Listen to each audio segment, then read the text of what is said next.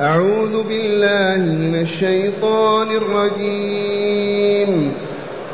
كذبت ثمود المرسلين. إذ قال لهم أخوهم صالح ألا تتقون؟ إني لكم رسول أمين. فاتقوا الله وأطيعون. وما أسألكم عليه من أجر إن أجري إلا على رب العالمين أتتركون فيما هاهنا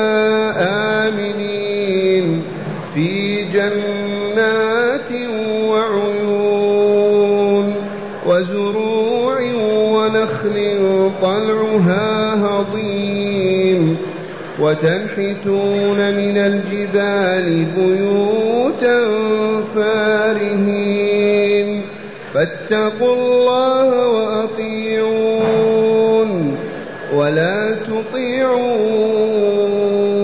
أمر المسرفين الذين يفسدون في الأرض ولا يصلحون قالوا إنما أنت من المسحرين. ما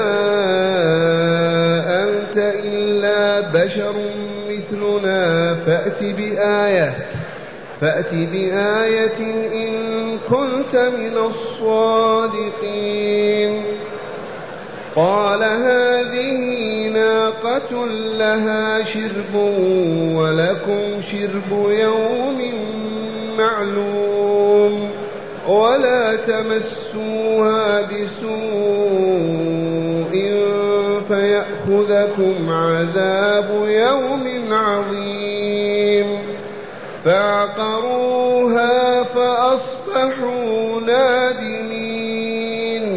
فأخذهم العذاب. إن في ذلك لآية. وما كان أكثرهم مؤمنين. وإن ربك لهو العزيز الرحيم. معاشر المستمعين والمستمعات من المؤمنين والمؤمنات. هذا القصص الخامس أو السادس. إذ قص تعالى في هذه السورة قصص الأنبياء. أولهم نوح وثانيهم إبراهيم وثالثهما هود ورابعهما صالح وخامسهما لوط وسادسهما شعيب. سبع أنبياء. أولا ألفت النظر نظر المستمعين إلى أن هذا القصص أكبر دليل على أنه لا إله إلا الله وأن محمدا رسول الله وأن الدار الآخرة حق. إذ منزل هذا الكتاب الحامل لهذا القصص هو الله ليس غير الله. الله الذي قال لا إله إلا أنا فاعبدوني. وقال لرسوله فاعلم أنه لا إله إلا الله. والذي نزل عليه هذا القصص في هذا الكتاب مستحيل أن يكون غير رسول الله. والله إنه لرسول الله. فلهذا لما نقول أشهد أن لا إله إلا الله وأشهد أن محمد رسول الله أقول على علم ضروري أنه لا إله إلا الله لا يستحق أن يعبد في الخلق إلا الله عز وجل وأن محمدا رسول الله حقا وصدقا. لن يكون غير رسول أبدا وهذا القرآن ينزل عليه. إذا هذا القصص وهو قصة ثمود. من ثمود؟ بالأمس علمنا أن عاد أهلكهم الله وكانوا في جنوب الجزيرة ما بين حضرموت وعمان وكانوا من أقوى الشعوب وأقدرهم في هذه الحياة.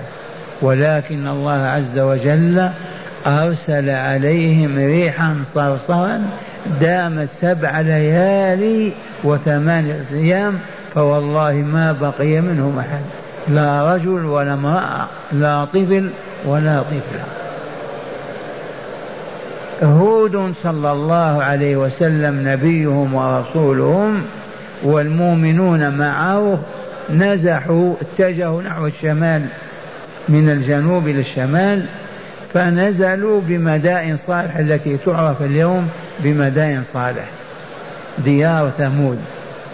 وعاشوا قرونا وتوالدوا وتكاثروا ومات العلماء وظهر الجهل والخرافة والبدعة وغشاهم ذلك الضلال فبعث الله إليهم رسولا منهم. لما نزلوا بديار ثمود نزلوا مؤمنين. معهم هود عليه السلام. ولكن بمرور الأيام والأعوام الشياطين تزين الباطل وتحسن القبيح وتدعو إلى الشرك والضلال والخرافة فتم ذلك بالفعل وحصل. فمن رحمة الله بعباده أن بعث فيهم رسولا كريما هو صالح عليه السلام. وإلى ثمود أخاهم صالحا.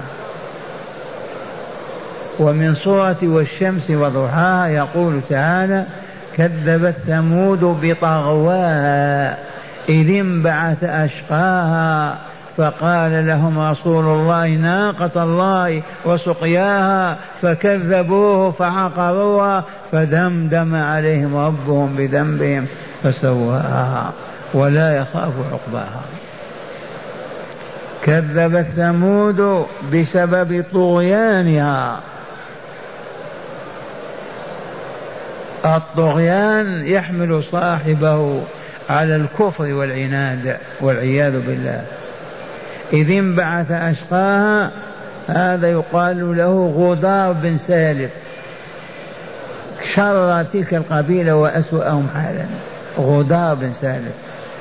هو الذي أخذ يعرض فكرة ذبح الناقة وعقرها على على الشعب بكامله. فما يعرض ذلك على رجل إلا قال افعل ونحن معك. فعقرها حتى سقطت ضربها في رجليها فسقطت ثم ذبحها. هنا استوجبوا العذاب. استوجبوا نقمة الله عز وجل.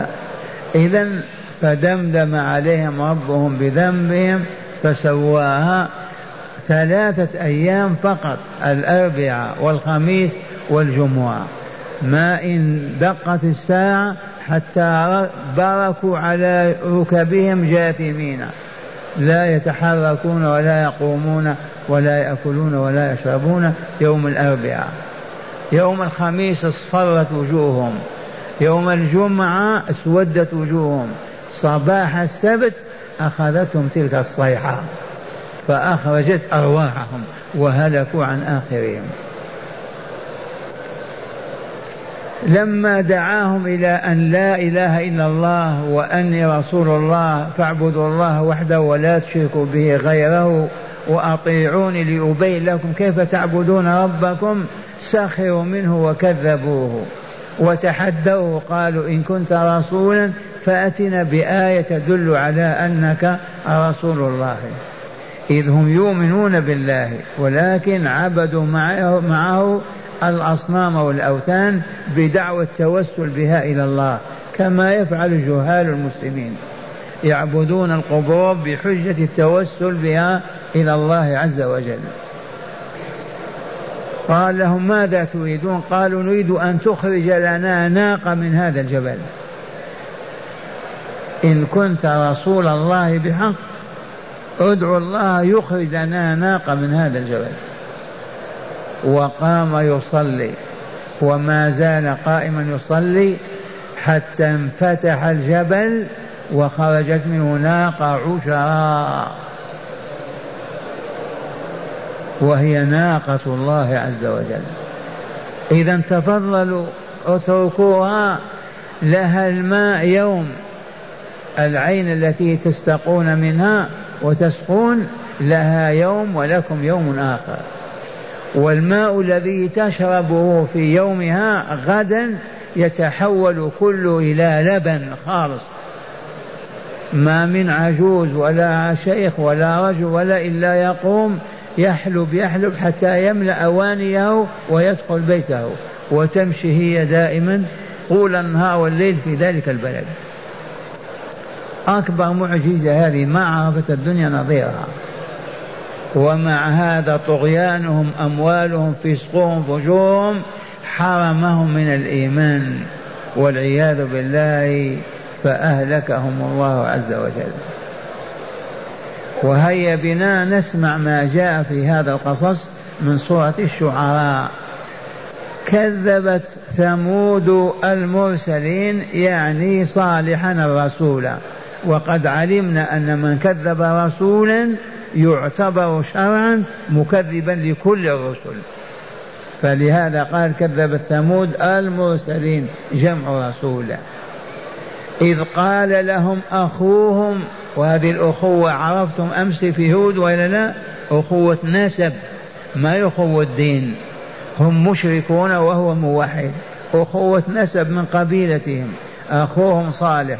ماذا قال لهم؟ ألا تتقون؟ يحثهم على التقوى ويحضهم عليها حتى لا يهلكوا في الدنيا حتى لا يخلدوا في العذاب في الدار الآخرة. وقد عرفنا بما يتقى الله عز وجل بطاعته بعد الإيمان به. آمن بالله واتقه بفعل أمره وترك نهيه. تكن وليه وتسلم وتنجو من عذاب الدنيا وعذاب الآخرة. وقال لهم إني لكم رسول أمين كما قال هود من قبل ونوح. إني لكم لا لغيركم رسول أمين على رسالتي أبلغها كما أمرني ربي. لا أخون ولا غش ولا ولا ولا. إذا فاتقوا الله وأطيعوني اتقوا الله خافوه ارهبوه فأطيعوه. تلك الطاعة التي تزكي نفوسكم وتهذب أرواحكم وتكمل عقولكم وتصبحون أهلا للحياة في الدنيا وأهلا للسعادة في الدار الآخرة. فاتقوا الله وأطيعوني. طاعة الرسول ضرورية لا بد منها. كيف تعبد الله إذا لم تطع الرسول؟ هو الذي يبين لك ما تقول وما لا تقول وما تفعل وما لا تفعل. فالطاعة ضرورية للرسول فاتقوا الله وأطيعون. وقال لهم كما قال من قبله نوح وهود. ماذا قال لهم؟ وما أسألكم عليه أي على هذا البيان والبلاغ وللدعوة من أجر أبدا. ولو قل الأجر. وما أسألكم عليه من أجر. قل أو كثر. وأجري على الله. هو الذي أرسلني هو الذي يثيبني ويجزيني بدعوتي. أما أنتم فخذوها فقط مجانا. أعلمكم ليل نهار ولا أطلب منكم قرشا ولا دينار ولا درهما. وأنا أجري على ربي هو الذي يجزيني ويثيبني على ذلك. وهذه حال عامة الرسل وخاتمهم محمد صلى الله عليه وسلم. هل كان يسأل الناس دينارا أو درهما لا والله. ثم قال لهم أتتركون في ما هنا في هذه الديار مدائن صالح آمنين؟ أتتركون في هذه الأرض المباركة في هذه الديار الطيبة؟ آمنين في جنات وعيون وزروع ونخل طلعها عظيم. نعم ما تشكرون الله عليها. ما تقولون من رزقنا هذا الخير؟ من وهبنا هذا العطاء الفاضل؟ جنات بساتين عيون ماء سائلة نخل طلعها عظيم. أهل النخل يعرفون الطلع الذي يطلع من قلبها. وهضيم لين هش. هكذا يذكرهم بنعم الله من أوجد هذا الماء من أوجد هذه التربة وهذا الطين من أوجد هذه الأشجار من أوجد هذه النخيل. أليس الله؟ قولوا الله. إذا فاعبدوه وحده ولا تشركوا به سواه. أتتركون في مهاونا آمنين؟ في جنات آمنين من الخوف ومن الجوع ومن المرض ومن العطش كانوا على أحسن حال. ديارهم مباركة في جنات وعيون وزروع ونخل طنوها عظيم وتنحتون من الجبال بيوتا فرهين وقرئ فارهين أيضا. ينحتون من الجبال الجبل بالآلات التي عندهم يفتحونه ويجعلونه ماذا ما هي قرية قصرا. في الشتاء لا يخافون البرد أبدا لأنهم يدخلون في أعماق الجبال. هم الذين بآلاتهم الحديدية يبنون قصورا داخل الجبل وغرف ومجالس. من أقدرهم على هذا الله؟ من وفقهم الله؟ إذا كيف لا يعبدونه ويعبدون سواه؟ وتنحتون من الجبال بيوتا حال كونكم فرهين متبرزين متميزين متبخترين حاذقين قل ما شئت في الفراغة وهنا قال إذا فاتقوا الله وأطيعون. لما ذكرهم بهذه النعم العظيمة قال يجب أن تتقوا الله المنعم عليكم بهذه النعم مساكنكم العظيمة حدائقكم وبساتينكم أموالكم كما هي لما أملكم وسيادتكم وحدكم في هذه البلاد؟ لما ما تعبدون الله؟ إذا فاتقوا الله وأطيعون. ولا تطيعوا أمر المسرفين. وهم الفاسقون الظالمون المجرمون الذين خرجوا عن طاعة الله وطاعة رسوله صالح عليه السلام. إذ كان, مع إذ كان هناك رجال أقوياء يأمرونهم بهذا الباطل ويحثونهم عليه. ويقولون لا تستجيبوا لهذه الدعوة ولا تقبلوها. أراد أن يفسد عليكم حياتكم أراد أن يقلقكم ويزعجكم. اصبروا اثبتوا على ما أنتم عليه ولا تسمعوا لدعوته ولا تستجيبوا أبدا. من القائل؟ المسرفون في الخبث والشر والفساد. والآية تندد بالإسراف وقد حرمه الله على أمة محمد فقال تعالى كلوا واشربوا ولا تسرفوا إنه لا يحب المسرفين. الله لا يحب المسرفين؟ إي والله اذا والله ما نسرف حتى لا نفقد حب حب الله لنا. والإسراف هو ما زاد على الضروريات. قد يكون الإسراف في الثياب في الطعام في المركوب في المنزل. الإسراف ما زاد عن الحاجة ولست في حاجة إليه هو إسراف ولا يجوز للمؤمن أن يستعمله أو يأخذه. ولا تسرفوا. انظروا المسرفين في الفسق والفجور كانوا ينهون أمتهم عن اتباع صالح والمشي وراءه ليسلموا وينجوا ويسعدوا. فقال تعالى لهم على لسان رسوله ولا تطيعوا أمر المسرفين. ما استجيبون لهم. المسرفون في قوم صالح كانوا ينهون عن الإيمان واتباع الرسول صالح ويحذرونهم من عواقب كما يرونهم ويقولون. فقال تعالى ولا تطيعوا أمر المسرفين. من هم؟ الذين يفسدون في الأرض ولا يصلحون. فسر لنا شأن المسرفين. وأنهم يفسدون في الأرض بماذا؟ بالمعاصي. الذين يأكلون الربا بيننا ويشربون الخمور ويتعاطون الفواحش والمناكير والله لهم المسرفون المفسدون. كل العمل كل عمل بمعصية الله ورسوله يعتبر فسادا في الأرض.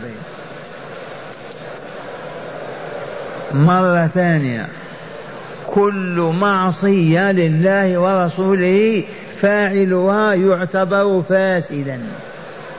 إذ, تلك إذ ذلك العمل فساد.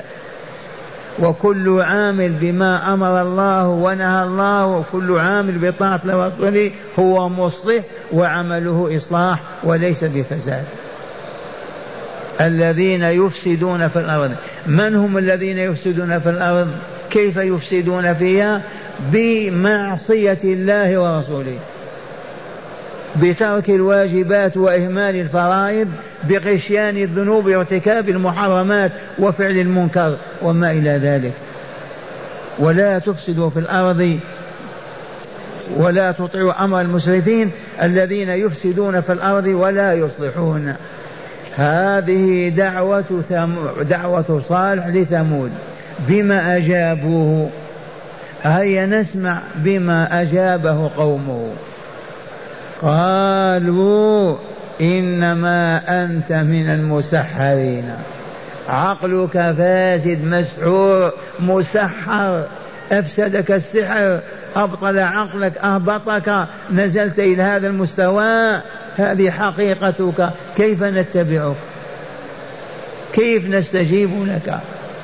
وأنت من المسحرين الفاقد العقل بالمرة.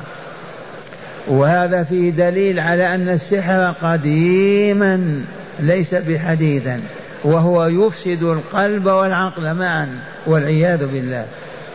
فقالوا إنما أنت من المسحرين فلهذا تقول وتدعو إلى أشياء لا ينبغي أن تكون ولا تنفعنا ولا تجدينا أبدا. تريد أن تفسد علينا سعادتنا في دنيانا وكمالنا بهذه الألفاظ الكاملات.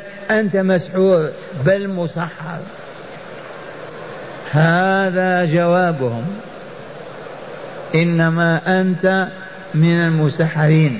ثانيا ما أنت إلا بشر مثلنا. ما الفرق بيننا وبينك أنت؟ ما أنت ملك من الملائكة ولا أنت الرب تبارك وتعالى. أنت واحد منا فقط. كيف نمشي وراك ونخرج عن سعادتنا وكمالنا في دنيانا ونتبعك أنت ونقول بما تقول؟ بأي حق؟ ما أنت إلا بشر مثلنا فقط. ما هناك فرق بيننا وبينك؟ كيف نتبعك ونترك ما عليه آباؤنا وأجدادنا ونغير بلادنا رأسا على عقب ونصبح في حال غير هذه الحال ونحن في سعادة وكمال. هذا يمليه الشيطان على ألسنة أوليائه. وإلى اليوم يقال هذا في الدعوة التي لا يريدونها أن تكون دعوة لله. يقولون مثل هذا القول. ما أنت إلا بشر مثلنا. وعليه فأتنا بآية إن كنت من الصادقين.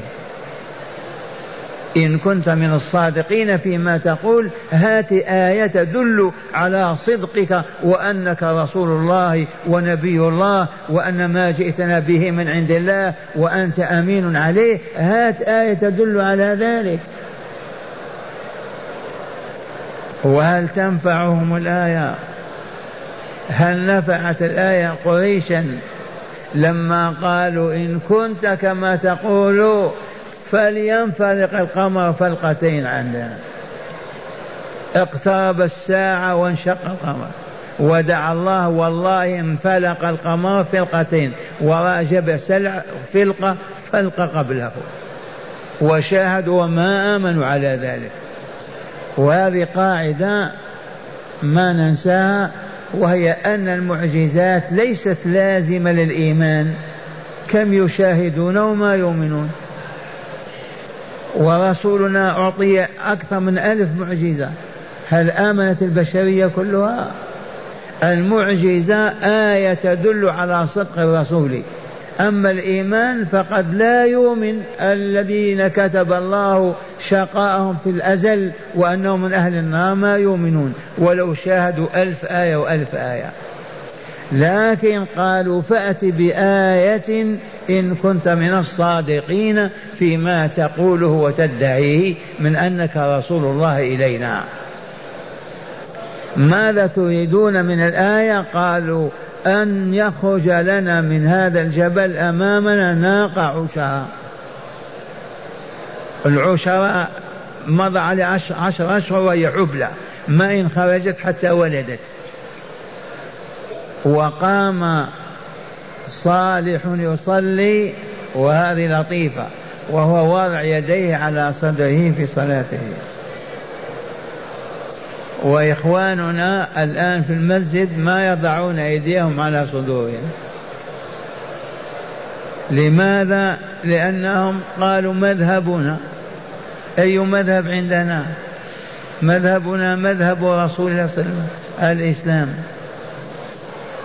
أما الروافض الخوارج فهم يتعمدون ذلك حتى لا يدخلوا في المسلمين. السياسة توحي بهذا حتى يستقلوا في يوم الأيام يسودوا ويحكموا فلهذا ما تنضم إلى المسلمين لا بد من علامات مميزة فارقة. هذه العلامات ما يرفع يديه ولا يقول إلا الله أكبر ولا يضع يديه على صدره. وجماعة من فقهاء المالكية قلدوا بعضهم بعضا وهو خطأ. هذا مالك رحمه الله إمام المسجد النبوي. مالك يروي في موطئه ويقول إن مما أدرك الناس من كلام النبوة الأولى إذا لم تستحي فاصنع ما شئت ووضع اليمين على اليسار فوق الصدر في الصلاة. هذه من آدم إلى اليوم. فهمتم يا إخواننا الذين تسدلون أيديكم. والله لفاتكم أجر. وضع اليد هذه آية الخضوع. هود صالح عليه السلام ويدعو الله. ما زال كذلك حتى انفرج الجبل وانشق وخرجت ناقة ما رأت الدنيا نظيرها عشراء ووضعت ولدها بين أيديهم وتفضلوا. احلبوا كل تلك المدينة يحلبون ليل نهار. ما ينقطع لبنها أبدا. وهي تشرب عين البلاد وحدها يوم كامل. أية آية أعظم من هذه الآية؟ هل آمنوا؟ والله ما آمنوا. وأهلكهم الله بعد أن أعطاهم فرصة ثلاثة أيام. تمتعوا في داركم ثلاثة أيام ذلك وعد غير مكذوب. طالبوا بالآية وإلا لا فأتي بآية, فأتي بآية إن كنت من الصادقين. قال هذه ناقة لها شرب ولكم شرب يوم معلوم. الشرب القسمة القسط من من الماء. هذا اليوم لها وغدا لكم. لها شرب ولكم شرب يوم معلوم. كيف ناقة تشرب عين كاملة؟ كيف يتحول ذلك الماء كله إلى لبن؟ قولوا ما شاء الله كان وما لم يشاء لم يكن. إن الله على كل شيء قدير. ما هي قضية سحر بالعيون؟ يحلبون اللبن ويشربونه طول النهار. ومع الأسف ما آمنوا لأن الشر والفساد متوغلان فيهم والعياذ بالله. قال تعالى هذه ناقة لها شرب ولكم شرب يوم معلوم معروف عندكم حتى ما تختلطوا ولا تمسوها بسوء ولا تمسوها لا بعصا ولا بحجر ولا بشيء يسيء إليها أبدا. ولا تمنعوها من الماء ولا تؤذوها بأي أذى ولا تمسوها بسوء فيأخذكم عذاب يوم عظيم. أي إن مسستموها بسوء يأخذكم عذاب يوم يوم عظيم يوم الصعقة والصيحة التي أخرجت قلوبهم والعياذ بالله. إن كانت الله صيحة واحدة فإذا هم خامدون. ولا تمسوها بسوء فيأخذكم عذاب يوم عظيم. وقد بينت السنة وأن غدار بن سالف عليه لعائن الله ووجد بين كفار مكة نظيره. عقبة بن معيط. عقبة بن أبي معيط كأنه غدار بن سالف ها؟ كأنه حيم ثمود. إذا فأخذ يتجول في البلاد ويأخذ الإذن منهم. تسمحون أن نريد نعقر والناقة هذه؟ قول افعل. فوافقوا والعاقر واحد. الذي ذبح الناقة واحد. وأخذوا كلهم لما؟ لأنهم موافقون. راضون لو أن شخصا قال لا لكان ينجو. كل من يعرض عليهم افعل خلينا ننظر ماذا يحدث. افعل إذا فيأخذكم عذاب يوم عظيم فعقروها فأصبحوا نادمين. يوم الأربعاء انهاروا هبطوا تماما. باركوا على ركبهم. ندموا. هل ينفعهم الندم هذا؟ والله ما نفعهم. لأن الرسول صلى الله عليه وسلم يقول واحفظوا. إن الله يقبل توبة العبد ما لم يغرغر. إن الله يقبل توبة العبد ما لم يغرغر لأن الروح تأخذ تفارق الجسم تبدأ من الرجلين من الرجلين. تصعد تتخلى تتخلى تتخلى حتى تصل إلى الحلق.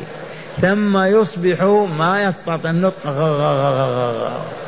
إذا بلغت الروح الحلقوم فلا توبة. أما لمجرد المرض ويبست رجلاه وارتفع المرض إلى ركبتيه لو تاب تقبل توبته. لأنه يرجى له أن يحيا. لكن إذا وصلت الحلقوم فلا توبة حتى إذا بلغت الحلقوم وأنتم حينئذ تنظرون ونحن أقرب إليه منكم ولكن لا تبصرون فلولا إن كنتم غير مدينين ترجعونها إن كنتم صادقين. هذا تحدي الله لعباده. فلولا إذا بلغت أي الروح الحلقوم وأنتم حينئذ تنظرون ونحن أقرب إليه منكم ولكن لا تبصرون فلولا إن كنتم غير مدينين ترجعونها استطاع الأطباء كلهم أن يرجعوا روح وسقط بلغت الحلقوم. لو استطاعوا لحافظوا على حياة الأبالسة كرؤساء الروس ستالين وليلين. ما استطاعوا. هكذا يقول ولا تمسوها بسوء فيأخذكم عذاب عذاب يوم عظيم. قال تعالى فعقروها. عقروا الناقة كسروا رجليها وطاحت وذبحوها. يقول عقر الناقة. فعقروها ونسب العقر إليهم أجمعين وإلا لا أمة كاملة. هل كلهم شاركوا في هذا؟ لا والله. العاقر واحد غدار بن لكن رضاهم وموافقتهم اعتبروا أنهم هم فاعلون. فعقروها. فلهذا يا معشر المستمعين في بيتك في عملك في مدينتك لا ترضى بالمعصية. فإن رضيت وإن لم تفعلها والله تورطت فيها. ما ننسى هذه.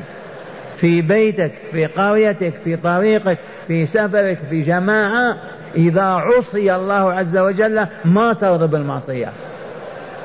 أبدا اكرهها وندد بها. تنجو. أما أن تأكل معهم وتشرب وتضحك والله كأنك فعلتها. تأملوا. أما قال تعالى فعقروها نسب هذا إلى أمة بكاملها. هل الأمة كلها شاركت في عقر الناقة؟ عقرها واحد فقط. لكن موافقتهم سكوتهم رضاهم بذلك جعلهم موافقين. كأنما باشروا بأيديهم عقرها. مرة ثانية في أي مدينة حتى في مدينة الرسول في مسجد الرسول ما نرضى بمعصية الله والرسول. فإن الرضا بها كفعلها. ومن هنا لو كنا ما نرضى بالمعصية في بيتنا يتوب من عصى الله فيها في قريتنا يتوب من عصى الله لكن سكوتنا ورضانا يشجع على ذلك. وإذا جاءت المحنة تعمنا كلنا والعياذ بالله. ولله سنن لا تتخلف. قال تعالى فعقروها فأصبحوا نادمين فأخذهم العذاب. وقيل تمتعوا في داركم ثلاثة أيام ذلك وعد غير مكذوب. الأربعاء والخميس والجمعة فقط أحياء لكن كالأموات. صباح السبت صيحة واحدة خرجت أرواحهم. ولم يبق واحد. ومن تبع عبد الله وصل صالحا عادوا إلى مكة. رجعوا ما ذهبوا إلى الشام. لأن هذه المدائن فوق المدينة بكذا مئة كيلو متر تعرف الآن بمدائن صالح والجبال القصور موجودة إلى الآن وقفنا عليها. ونهانا رسول الله أن نضحك هناك أو نأكل ونشرب. تمر بها للموعظة وتشاهد فقط. لأن ديار الظالمين والعياذ بالله. ثم قال تعالى إن في ذلك الذي سمعتم إن في ذلك المذكور لآية وأية آية أعظم من هذه تدل على أنه لا إله إلا الله وأن محمدا رسول الله كما تدل على أن لا إله إلا الله وأن صالحا رسول الله. ما آمنوا هلكوا. إن في ذلك لآية وما كان أكثرهم مؤمنين مع الآية ما آمن إلا القليل وأهل مكة هؤلاء الطغاة ما آمن منهم إلا القليل مع هذا العرض العجيب لهذا القصص الكريم في كتاب الله عز وجل لأن الذين كتب الله شقاهم لن يؤمنوا. أعيد إلى أذهانكم واسمعوا أول ما خلق الله من الكون خلق قلما. وقال اكتب فكتب. ما هو كائن إلى يوم القيامة. وذلك والله لمدون في كتاب محفوظ. كتاب المقادير. الإمام المبين فلا انظر. يدي هذه هذه الرفع لها. والله مكتوبة. جلوسنا هذا وإصغاؤنا وكلامنا والله لمكتوب بالحرف الواحد. لا يخرج شيء عن كتاب المقادير أبدا. وهذا الذي استمرت الحياة آلاف السنين ما خربت ما فسدت باقية منتظمة لأن على نظام دقيق. إذا هذا كتاب المقادير كتب فلان سعيد على أنه إذا جاءته الدعوة لباها وأجابها وفرح بها وعبد الله وزكى نفسه من أهل الجنة. فلان كتب بالشقاء وبالنار لأنه إذا جاءت الدعوة ينكرها ويكفر بها ويصيح في وجه داعيها ولا يستجيب. اكتبوه من أهل النار. ولطيفة علمية أخرى. وهي يقول الرسول صلى الله عليه وسلم من سره وأثلج صدره وأفرعه أن أن يزاد في أن يوسع في عمره ويزاد في أجله فليصل رحمه. من أحب منكم أيها المستمعون أن يوسع الله رزقه وأن يزيد في عمره فليصل رحمه. كيف يتم هذا؟ الجواب عمر فلان ستين سنة ولكنه سوف يصل رحمه من آبائه وأماته وأخواته وإخوانه أكتب له تسعين سنة فيكتبون تسعين زاد وإلا ما زاد؟ ثلاثين سنة. رزق فلان كان خمسين قنطار بو عشرين قنطار بيض كذا كذا محدودة. ثبات في ضيق. لكن سيبر بأمة بأبويه ويطيعهما ويصل رحمه وسعوا له فيكتب ضعف ذلك. ولما يخرج للدنيا يتسع كذلك. من سره أن يوسع له في رزقه ويزاد في عمره فليصل رحمه. دعوة إلى صلة الرحيم فلو وصل الناس أرحامهم اتحدت الأمة. ما اختلفت أبدا ولا أكل بعضها بعضا. والله تعالى أسأل أن ينفعنا وإياكم بما ندرس ونسمع فهيا بنا مع هداية الآيات. بسم الله والحمد لله. من هداية هذه الآيات أولا دعوة الرسل واحدة ولد التكذيب برسول يعتبر تكذيبا بكل الرسل. اي نعم دعوة الرسل واحدة. فالذين كذبوا محمدا صلى الله عليه وسلم من اليهود والنصارى وإن آمنوا بعيسى ويحيى وزكريا وإبراهيم فهم والله كافرون. من كذب رسولا يعتبر كذب كل الرسل لأن دعوتهم واحدة والذي أرسلهم واحد. من كذب واحدا كأنما كذبهم أجمعين. نعم. ثانيا الأمانة شعار كل الرسل والدعاة الصادقين الصالحين في كل الأمم والأمم. الأمانة وهي ضد الخيانة شعار الأنبياء والمرسلين والصالحين والدعاة إلى يوم الدين. الداعي إلى الله يجب أن يكون آمن الناس يوما على كل شيء حتى في الكلمات يقولها لا يغش ولا يخون ولا يخدع ولا يكذب. إذ دعوة الرسول تقوم على الأمانة. إني رسول أمين. نعم. ثالثا مشروعية التذكير بالنعم ليذكر المنعم فيحب ويطاع. مشروعية التذكير بالنعم. خطباء الأمة في المساجد ينبغي أن يذكروا إخوانهم بالنعم التي أنعم الله بهم عليهم حتى يشكروا. والذي ما يذكر بالنعمة ما يشكر. نحن الآن آمنون في المسجد ولا لا والله لنعم هذه. نقول الحمد لله الحمد لله الحمد لله. وكلمة الحمد لله هي الشكر بل هي رأس الشكر. كلما تذكر نعمة قل الحمد لله تكون من الشاكرين. نعم. رابعا التحذير من طاعة المسرفين في الذنوب والمعاصي لوخامة عاقبة طاعتهم. التحذير من طاعة العصاة ودعاة الباطل.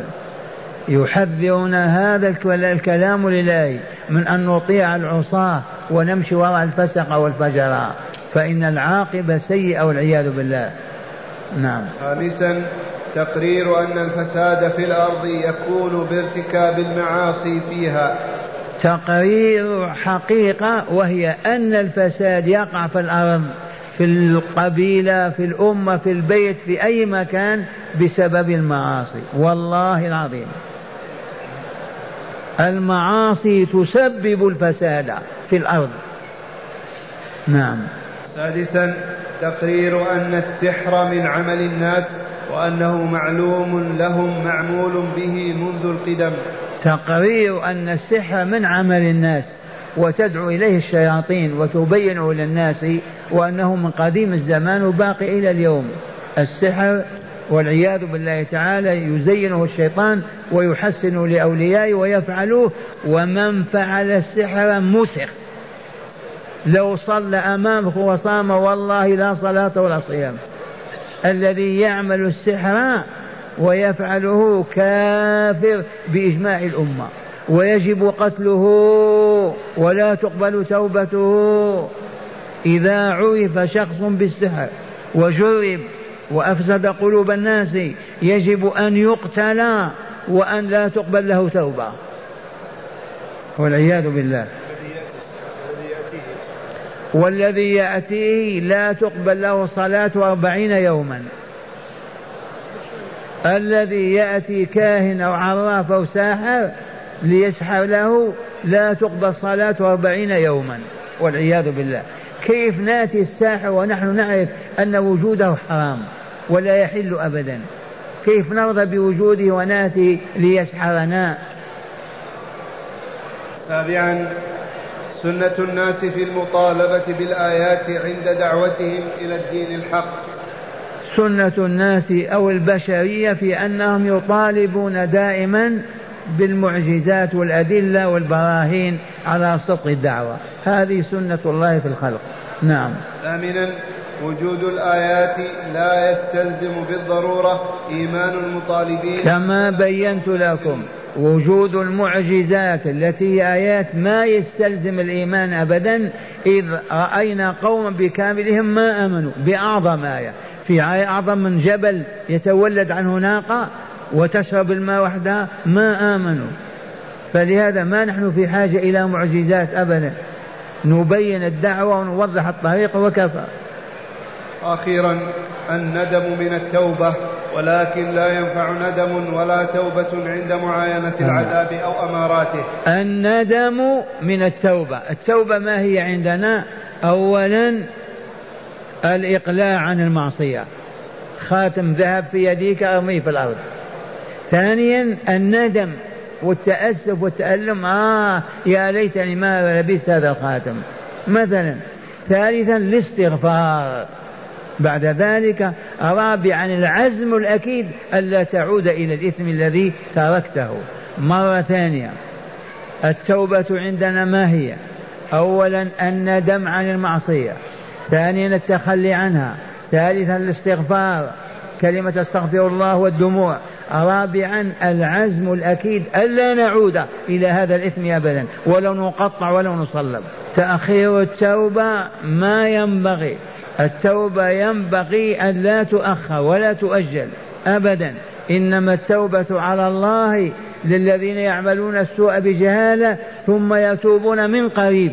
لا تقل بعدما أتزوج أتوب بعدما نتوظف نتوب بعدما كذا هذا كلام من كلام الشياطين. التوبة بمجرد ما ترى نفسك وقعت في معصية الله أرفع رأسك أستغفر الله وأتوب إليه وكلك عزم ألا تعود لهذا الإثم. وإن كان نظر بالعين. والندم كما قلنا لا بد منه على ما مضى. والاستغفار دائما. هذا والله تعالى سأل أن ينفعنا وإياكم بما نسمع. ومعنا إخوان لنا طلبوا منكم الدعاء.